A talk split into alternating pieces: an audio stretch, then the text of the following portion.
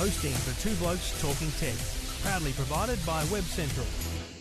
Now, it's time for Two Blokes Talking Tech. There is a lot going on in technology, as always. For my latest news and information about technology. It's fantastic to get these speeds on a mobile phone, isn't it? The speeds on this thing are amazing. Two Blokes Talking Tech. Very nice, snappy performance. It's a good phone. Yeah, there's a few pros and cons with this. With Trevor Long from your tech life dot com. Now, my advice to people who like this kind of service is... And Stephen Fenwick from tech guide dot com dot a u. I really like this new service. Gives you that flexibility to hear your music anywhere. Two Blokes Talking Tech. Stephen and Trevor always providing the best advice. Lots to talk about on Two Blokes Talking Tech. This is Two Blokes Talking Tech. And thank you for listening. Thank you for downloading. Two Blokes Talking Tech, episode one hundred sixty-four. And if you're joining us for the first time, thank you. Welcome. Uh, and I think you'll you'll know what you're expecting here, which is two blokes, um, and we'd like to talk some tech. My name's Trevor Long. Joining me from tech guide dot com dot a u each and every week is Stephen Fenwick. G'day, mate. G'day, Trevor. Great to be with you once again. Big week this week, and not, week. Not, not so much in tech, but in sport. A massive sports week. I don't know. World Cup. The World Cup Orange. Was huge. It's all happening. The World Cup was massive. Let's let's just concentrate on that. Um, and, you know, we might actually talk quickly about the, the World Cup and technology, but we're doing it all thanks to the good people at Netgear, netgear dot com dot a u for more information. Check out their website and we'll tell you about them shortly.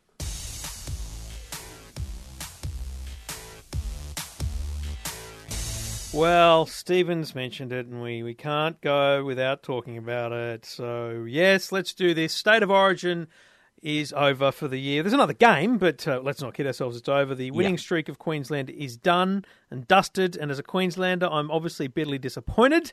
But uh, look, the best team won on the day.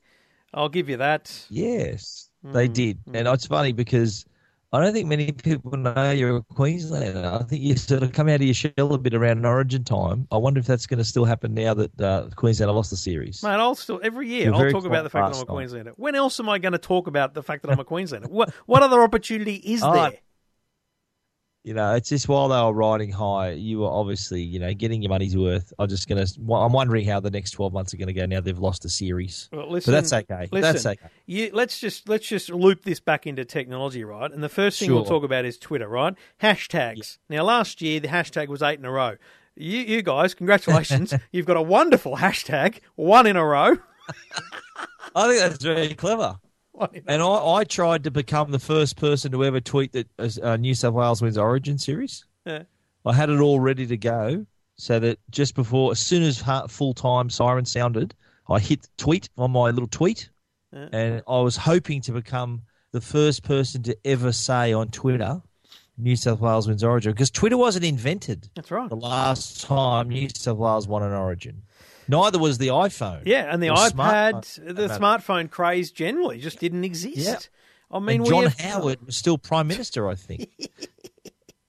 we so have come a, while. a very long way. I mean, eight years of domination by Queensland is, uh, to, to, to, to talk about technology here, you just got to look back and go, my goodness, how far have we come, right? So, yeah, Twitter wasn't around. Facebook was just a baby, if if at all. Um, the, the iPhone didn't exist. The the iPad didn't exist. I mean, the iPad's still only four and a half odd years old. Uh, you, I mean, it's you look unbelievable. Back to, to, I think it was, when, when was the last time I saw it? two thousand six. And yeah. uh, you, you know, you buy a G P S, it would still cost you like six hundred bucks. Yeah. You buy a television, it would cost you seven thousand dollars for a fifty inch T V. So, uh, it, it, so many changes uh, have occurred since. Uh, the Blues uh, hoisted the Origin shield, so that's nine long years. I mean, let's let, uh, let's let's add another one to the mix. There, you think about um, co- connectivity, right? So, you know, we've got four G now, so the speeds of the internet that occur on our mobile phones are now like many, many, many times what was even possible on a on a home internet back then. And and you think about it, and, and you had an interesting experience last night at the stadium where, you know, you couldn't get a connection through one provider. The Wi-Fi was yeah. congested because of the eighty-four thousand people there. So we've come a long way, but yet we've still got a long way to go. Absolutely, yeah. I think uh, it will. two thousand six was, I think, the last time um, New South Wales won the Origin. That was the year they launched NextG. NextG was launched a few months yeah. after that Origin win in twenty in two thousand and six. Yeah. So yes, and speaking of well, next year's Telstra. Speaking of Telstra, I'm a Telstra customer, and I do have a couple of phones. One had a Vodafone SIM card, the other's got my Telstra SIM card in it, and obviously there's eighty-three thousand people out there, so limited bandwidth in terms of the cellular network. The Wi-Fi network, and A N Z Stadium admits, they said, look, you know, that was the first time Wi-Fi was in use with a full house, and uh, to to coin a sporting term, they're going to be all the better for the run. So they're going to know kind of what to expect next time there's a big crowd. They know exactly where the low points are and all that sort of thing. So next time there's a big event on out there, the Wi-Fi is going to be a lot better. But uh, back to the four G, it was a struggle to get out tweets and trying to trying to upload photos. And you know, I, I like to share a lot of stuff on social media when I'm out at the at live events. Yeah. Like, and um, Telstra wasn't doing it for me, I have to say. I had to.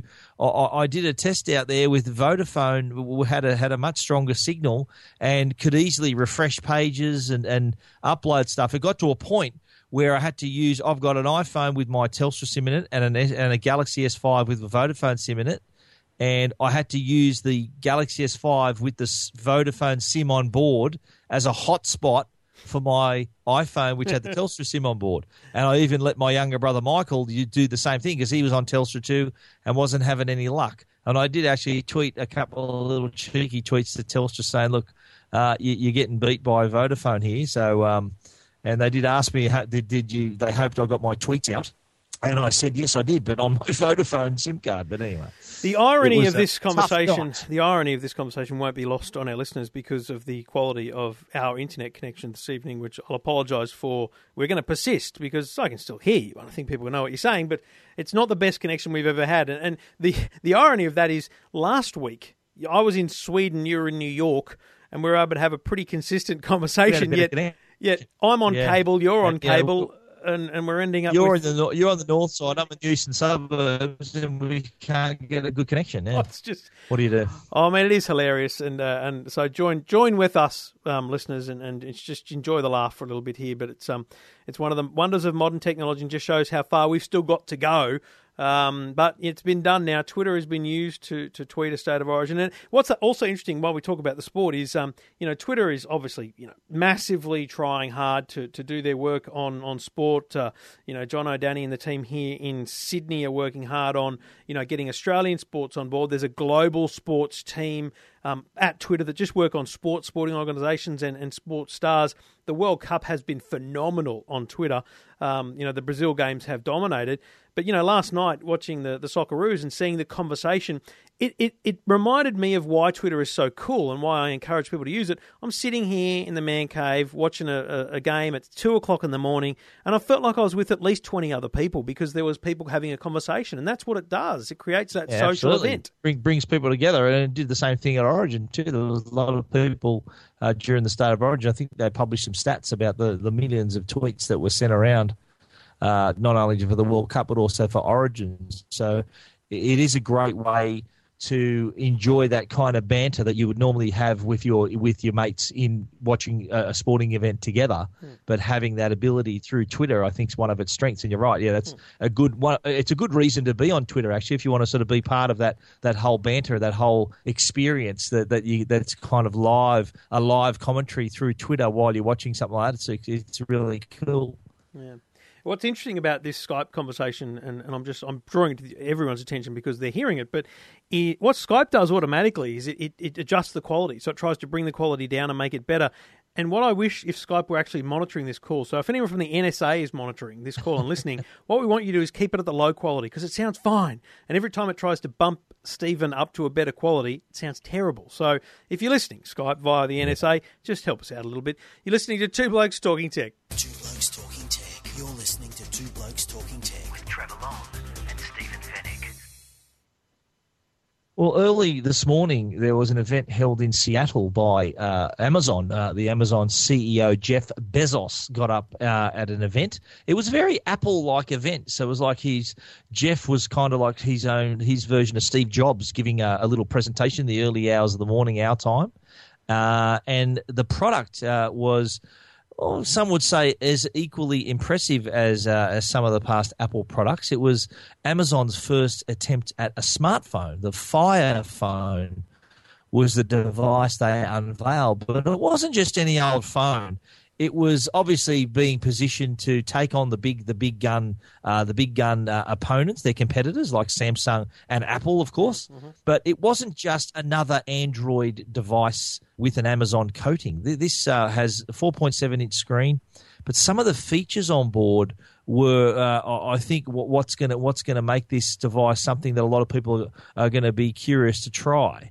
Uh, one of them is called Dynamic Perspective, and that that is a, like a system that gives your, depending on how you hold the phone, you can kind of, it, the screen's almost got like a holographic three D effect, so you can look behind objects and things like that. I don't know if it's too gimmicky or not, but it is it is a cool new uh, cool new feature.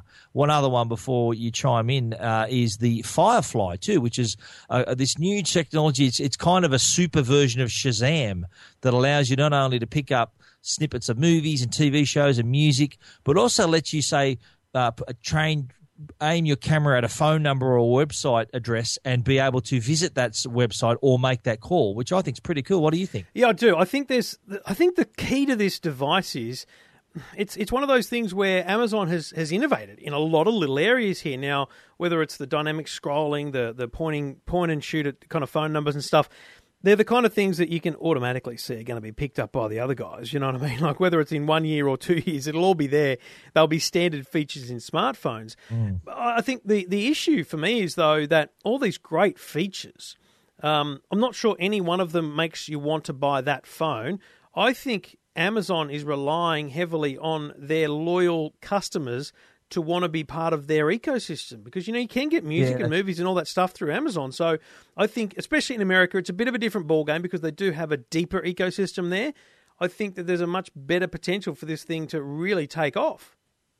Absolutely, yeah. And we should point out that this is a product that's only going to be available initially in the U S. But some of these features, uh, when he was when he was demonstrating that that dynamic perspective and all that sort of stuff, it did remind me of the time back in two thousand seven when Steve Jobs – do you remember when, when he unveiled at Macworld in two thousand seven when he first unveiled the iPhone? Yeah. And the the oohs and ahs when he when he did the pinch to zoom yeah. scrolling, which is something we all take for granted now. Yeah. But at the time, it was absolutely incredible. And this, while probably not as, as grand and as astounding, it did have that kind of feel that these these are features that we haven't seen before on a smartphone. And you know th- that in itself, uh, I think, augurs well for Amazon. A, you mentioned their their massive base of users. Like, they got so many people who are customers of theirs. And don't forget, this is a device that's basically an extension of the Amazon store yes. in your pocket. Don't forget that. But It, it kind of has that feel where it, it's not just, oh, hang on, it's another another smartphone, another Android smartphone. It did have a little bit more than that, which which I think is going to going to set them up pretty well for people. I think are just going to give it a try. Pricing wise, it's very competitive. These features, I think, is going to make it attractive as well. I wouldn't be surprised if people like the original iPhone, which was never available here in Australia. Mm. Version one of iPhone was a U S only product. I think it made it to the U K as well. But I was one of the many people who imported one from the U S, unlocked it, and used it. Uh, this may this may uh, this may attract the same kind of user. And I think that when I look at this device and the and the and the Kindle Fire and stuff like that, I think what Jeff Bezos does is he directs his team to think differently, right? So when he when he well, I'm not saying him, but when they look at designing something, they design it from the ground up, where they say, well, you got to challenge those things, even though Steve Jobs announced them, the, the scrolling, the pinch to zoom, the however, all those things that we take for granted, challenge every one of them. Challenge how you scroll down a web page. Challenge how you find a contact. Challenge how you dial a phone number, and find new ways of doing it. And and I think it's that kind of innovation that that may help with this device. I'll be honest, though, I don't think it's got a Buckley's chance in hell of being uber successful. I think it, in America, you can have a device that has a, you know, one percent share of the market and you can make millions because it's such a big market. Yeah. But I don't think I don't think it's going to even challenge H G C one sales numbers. Mm, yeah, I'll, I think the the pricing, what what they've done with the pricing, I think is pretty competitive. I don't think that, that this isn't the uh, they would have faced a would have been a losing battle if they had a price price this uh, what you know as as much as or maybe slightly more expensive than the competitors, because Samsung and Apple would have just blown them out of the water. Yeah. But I think the features combined with the massive ecosystem that Amazon already have with their customers, uh, and uh, you know the, these new features, I think it might be enough to get some people's curiosity. And look, until we get it in our hands, and look, it, it made the evening news. Like, it was on all the major evening news broadcasts. Uh, this this newfangled phone. Look, I think we need to get it in our hands as yeah. as like it's one thing to see the device. I remember with the I remember seeing the iPhone for the first time, and it was one hundred times better in your hand than it was watching it being demonstrated. Uh, I'll never yeah. forget that first time that I saw that original iPhone. So th- this may have got the same kind of impact. I think um, that uh, you know them their huge number of customers may be attracted to this. Because I think there there are some people who may not want an iPhone. They may not want a Galaxy. They want something different. That's right. And uh, that's going to be a great great option for them. And hopefully, um, we'll find out if uh, if it'll ever make it to Australia in some form, even even just as a basic Android phone with a with a skin on it. So the Amazon Fire announced um, early this evening while the Socceroos are being flogged in uh, Brazil. And you can read about it at tech guide dot com dot a u.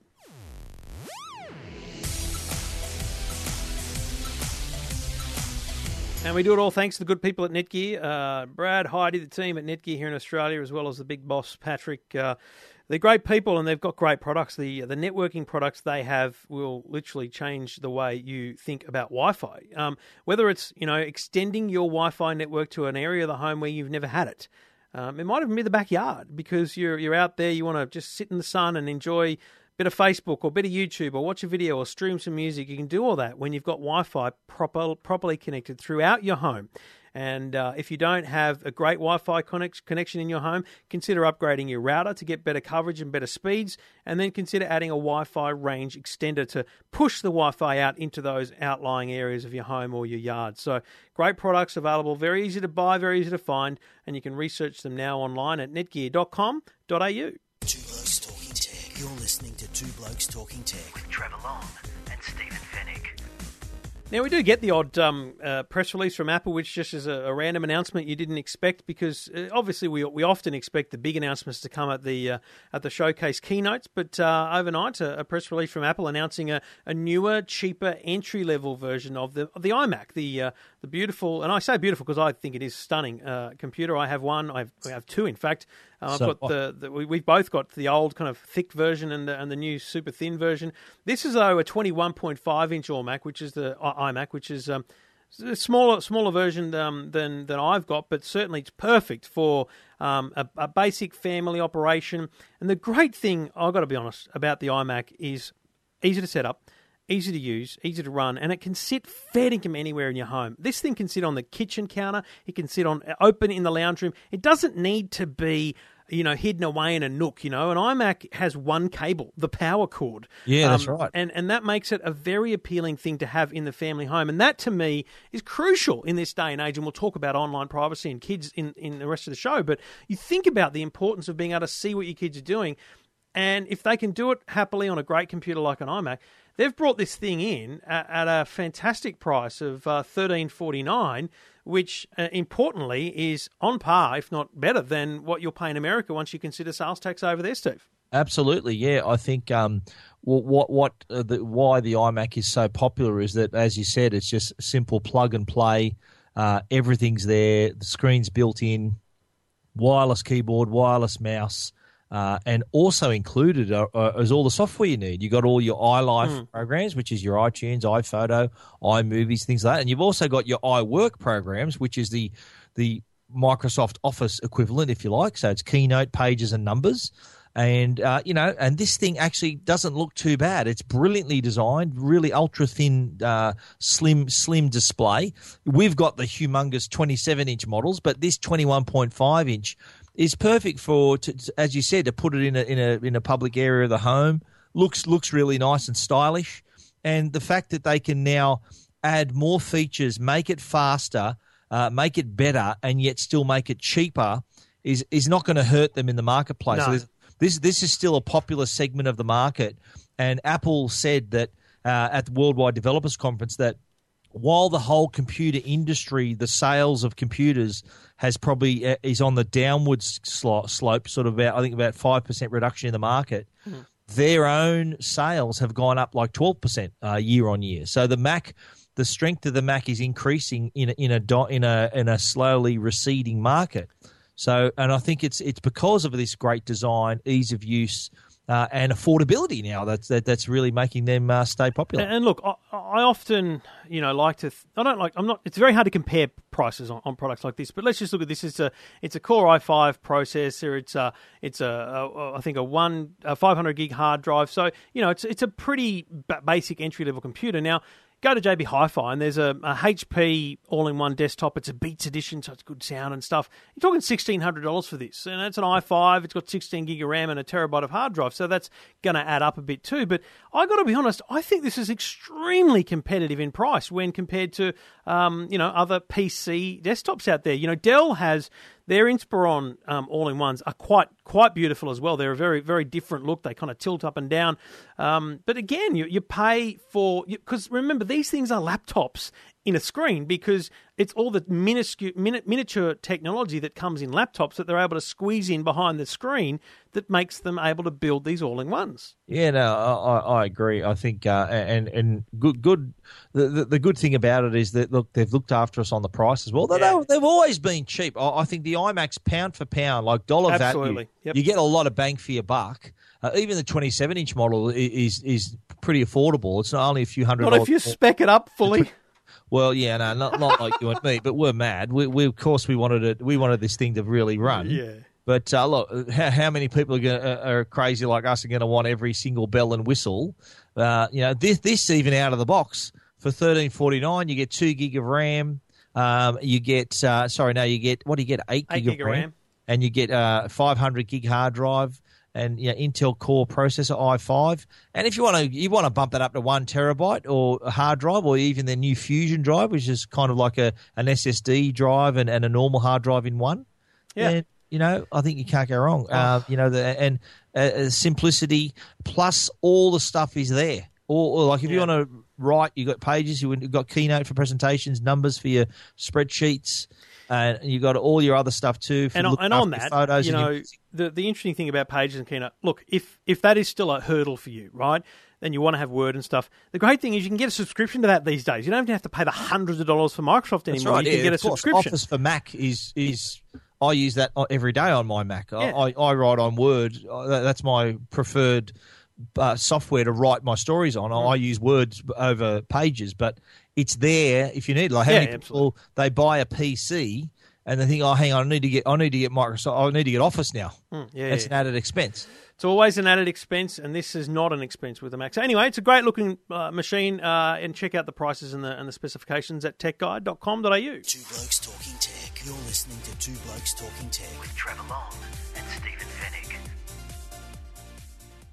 Now, online privacy is something that uh, it, it is something that we, we talk about often, that we value, of course, and uh, in in this ever increasing world where you know we're relying on, on online accessibility to various sites and services, uh, what happens to our information, how it's used, is something that's of great concern. Um, and recently, E M C uh, did a privacy index. Uh, it was like a global look at how uh, cu- customers, consumers' attitude has changed over the years about online privacy, and there was there was a few little paradoxes here about how we sort of feel we feel look, we value our privacy, yet share so much stuff on social media. Uh, you know, we we we believe our privacy ha- is we we have we, we got less privacy than we did a year ago, things like that, which. This this this survey, this research is interestingly uh, uh, uncovered. Uh, and w- what stuck out for me, though, and, and I've got the full report with all the stats on TechGuide, yep. is that there's so many paradoxes. We, we and they've really nicely laid this out about how we, we want one thing and we say one thing but do another. Like we, we're still we want our privacy. We don't want to share information, yet we're so we're so busy on social media. You know, we, we share information with our banks and that online. We we interact with government institutions, send them information. So we're kind of sharing our, our details anyway, and yet we still want to have our privacy. We're not willing to give up privacy for services, which I think, uh, you know, it's kind of we're saying one thing and doing another. It is, and I think that's the challenge in this world, right? And it's a very, you know, uh, very interesting conversation, really, because people need to realise that the best of life will come through sharing of information. And I mean, you know, people hate ads, and ads will get better if you share more so you don't get the crap. But mm. if you're not willing to share, then you've got that problem. So you have to determine how you share.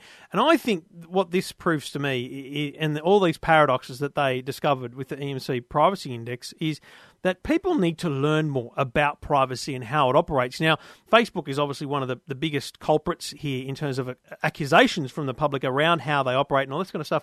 But it's very easy to control your own privacy settings on Facebook. Um, you know, granular settings around what happens to you in photos, to how you share posts. People just don't bother. And I think that's that. That's the paradox, isn't it? That people yeah, are all worried about it, but they don't bother looking at it. Absolutely, yeah. The paradoxes they've outlined is the "we want it all" paradox, where we want to, we want all the conveniences, we want all the bells and whistles, but we're not willing to trade any privacy to get them. Mm. Like, you know, we live. We're, you're getting this stuff for free. The, the, all they are, ask is your some of your details, not not your personal, private information like your address and phone number. That's just basics about your age, where you live, what you like. That's not. That's that's. It's private, yet it's not private private. You know yeah. what I mean? It's something that we'd share casually anyway. The other one was the take no action paradox, which was sort of what this. These are the, the, the users who they they, don't, they they assume that the sites are going to do the right thing by them, like government, businesses, social mm. media sites are going to do the right thing by them. And there's this social sharing paradox where that we're on social media saying, oh, yeah, we value our privacy, but we share all this this personal information about ourselves online anyway, and don't have confidence in the companies, in the actual sites that we're sharing it on. Yeah. So it's kind of up uh, topsy-turvy, sort of upside down, our attitudes there. We're a funny bunch of people, aren't we? Oh, yeah. Um, so great stats and information there from the E M C Privacy Index, uh, and you can read them all at tech guide dot com dot a u.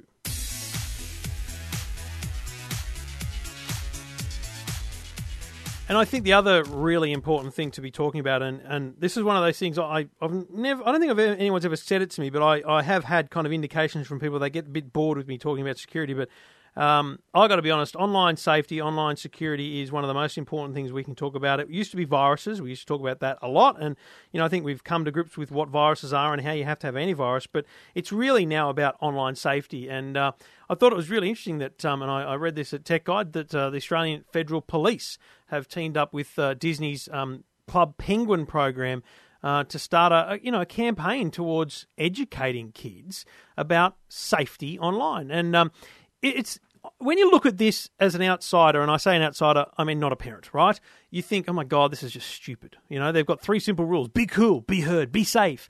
Can I tell you, that is exactly the kind of thing that goes on at school every day. Um, the school that my son goes to has these kind of rules and, you know, the three R's of, it's not reading, writing, arithmetic. It's all about, you know, how you act in this playground and all this kind of stuff. And they get rewarded for it. They talk about it. They know it. And so this is really cool that the A F P have jumped in with what is a very, very popular site, uh, the Club Penguin, Absolutely. to try and educate kids. Yeah, I think though they're... It's it's precisely the right place to start. Uh, like I'm talking, yep. teach the kids at a young age what's the right and wrong thing to yep. do online, so they know. You know, they they don't want to be they want to be as respectful to people online as they would be in real life. Uh, that they, they want they want if they see something wrong, you know, then they should report it. Uh, but also they they should learn to not overshare, protect their information, passwords. So if they learn this these things at an early age, they're going to grow up to be responsible cyber citizens. They're, they're going to have that knowledge where they're going to know that, you know what, I'm not supposed to share my phone number online. I'm not supposed to give out my address. I'm not supposed to bully people online. That's a terrific pl- way. I, I applaud Club Penguin and the A F P for, for going to the trouble. And, and they've they've already reached more than twelve hundred primary schools, and, and that's more than thirty thousand students yep. at, an, at an impressionable age where, let's face it, the, in- the internet to them is second nature. They've had it. That's all they've known since birth. Yep. They've had nothing else. Not like us where we remember the days before the internet. They never had days before the internet. The internet's always been there for them. So more important than ever that these kids learn the right thing to do online. And I think a really crucial thing, or the final thing I'll say, is that you've got to remember, and, and don't take don't take this the wrong way, Stephen, State of Origin has been eight years in a row that Queensland has won. In in those eight years, kids have grown from, you know, year five through to high school. Now, Absolutely, it, yeah. it's not a long time, right, to educate. So if you put programs like this in place now, in five years, you know, my seven-year-old is going to be approaching his teens, and he'll hopefully have an attitude that is formed by these educational processes. And unfortunately, parents today aren't as wise as they need to be, and only because they're, they're trying to struggle with the technology too. So put it at school, make safety online, make education about online, make education about all the things that are going on, like online bullying and all that kind of stuff. Make it an important part of the curriculum. Mm. And, you know, in, in ten years from now, we'll look back and go, that was a bloody good thing to do. Absolutely, but also an important part of the home. I'm sure you've had a talk to your kids about what you should and shouldn't do online. I've done the same. My kids are now teenagers. And, and they've always had the internet. They've known life, haven't known life without it. Exactly. So you I know, think the parents, the parents shouldn't just leave it up to the schools to to sort of teach them those skills. They should also encourage that at home as well, and and, and take the initiative to, you know, just as they supervise their child and make sure their you know their their well being is looked after in the real world. They should also take that care in the virtual world, which is where their children are going to spend a lot of time you know, as they grow up. Correct. And my, my last point before I get to your minute reviews, but the, the an example of that is Minecraft. Okay, I don't I don't understand it. I don't play it, but geez, my son loves it, right? Kids love it. Yep. They love it, mate. They love it. And my son says to me all the time, "Can we play multiplayer?" And I'm, I'm going to be honest, I don't even know how to. But as I understand it, there's two really clear ways to play multiplayer. You can play on a public server, or you can create your own server. And I've said to Jackson, we're setting up our own multiplayer network so that you and your mates can play together, and that's controlled by me and their parents. But you're not playing on the random world public internet, because I don't know who's there. I can't control who's there. Once you've learnt all the things in the world about it and, and about safety online, then maybe you'll go there. But it, the problem is a lot of parents just give in and go, yep, fine, and, and they log on. And that's what we've got to stop. You've got to stop that, and you've got to have parents asking the questions and, and you know, not giving in to the kids with peer pressure, essentially. Absolutely. Tough times, but uh, you know, it's not a, not an easy time to be a parent. Be very clear, but it's it's good to see the A F P and Disney working hard on this kind of stuff at the school level. You're listening to Two Blokes Talking Tech. Two Blokes Talking Tech. You're listening to Two Blokes Talking Tech with Trevor Long and Stephen Fenwick. All right, well, we've got through here beautifully, mate. The line has picked up. All that gibberish about right. New South Wales winning at the starts was terrible quality. People don't care. They fast-forwarded through that. Let's stick to the, the minute reviews and uh, a multi-region Blu-ray disc player. Yes, this is a from Laser, the B D one thousand. Now, the problem with uh, buying discs from overseas, if you're travelling, you might want to buy a movie or a, a version of a movie you don't have here in Australia, is that the version, the region coding may not suit Australia. I think we're region B for Blu-ray. The U S is region A. Same thing goes for D V Ds. So I think we're region four. U S is region one. Uh, and you don't have the right region and might not play on your player. Well, Laser have come up with the B D one thousand that can play Blu-ray discs from all all regions, as well as D V Ds from all regions. Now, the reason for region codings is that in the past, when D V Ds were popular in the late nineties, there were some D V D releases in America of films that hadn't started in the cinema yet in Australia. Mm. The schedules have kind of changed around now. We we almost get movies sometimes a day or two ahead of the U S, or usually at the same time. So that's not such a problem. Uh, but what, what the B D one thousand allows you to do, if you do want to buy a movie from the from another country, and it's not just to get ahead of the release schedule, there are some versions of films for for collectors who it may only be available in the U S. So there may be some extra features on the version multilingual ones as well they want. That's right. So this gives you the ability to bring that home without the risk of be, you paying for a very expensive drink coaster, as I described in my story, because if it doesn't work, that's what it is. You can use it as a drink coaster, that disc.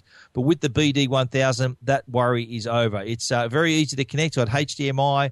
Uh, it's got seven point one channel sound as well. Can handle Dolby True H D, D T S H D Master Audio. So it's a, it's a quality Blu-ray player. It's not the, it's not going to give you the highest, highest quality through Blu-ray. You can't play three D movies on it.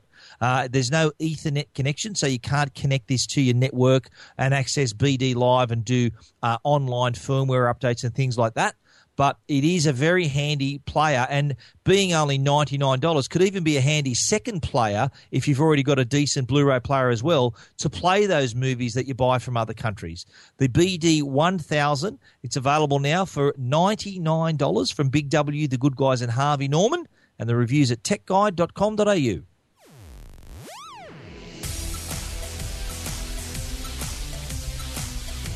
I've got this next one sitting here in front of me. It's gorgeous. Uh, I'm a big fan of the Braven speakers. The Braven uh, B R V X, which is the bigger version of the waterproof speaker. That is right. Now, this is meant to go anywhere and, and do anything. So it's very rugged. It's waterproof. So if you're an outdoorsy person like yourself, you've been camping. Oh, massive, recently. massive. Outdoors. This is a really cool device to take with you because not only is it a, is it a decent music player, it's got even uh, audio, audio selections for indoor and outdoor play, so it optimizes the performance. Uh, so music, it's got it covered, streams via Bluetooth. It's waterproof, so it can go anywhere. But what this is also also a handy handy for is charging your other products. It's actually got a battery on board, a fifty-two hundred milliamp power bank, so you can charge up all your mobile devices. So if you are off the grid and you need to charge your devices, this has got a big enough power bank to do that. You can charge your smartphones, your tablets, G P S devices. If you've got your little PlayStation Vita or other portable gaming consoles, mm. you can charge this up as well. So the Braven B R V X speakers, they're two hundred ninety-nine dollars and ninety-nine cents. Very, very decent sound quality. I quite like the output of the Braven speakers. They've uh, they've, they've got a great uh, processor, good speakers on board. So uh, well worth checking out if you're the outdoorsy type who wants to take their music with them. Check it out at tech guide dot com dot a u. Two Blokes Talking Tech. You're listening to Two Blokes Talking Tech with Trevor Long and Stephen Fenwick. Well, thank you for listening. Episode one hundred sixty-four. We'll be back again next week with one sixty-five, because why would we skip a number? I mean, that would just be silly. Uh, thanks to the good people at Netgear, netgear dot com dot a u. You can follow me on Twitter at Trevor Long, and you can follow Stephen at Stephen Fenwick with a P H, mate. We shall talk again next week. Yes, we will. Thanks, Trevor. Talk to you then.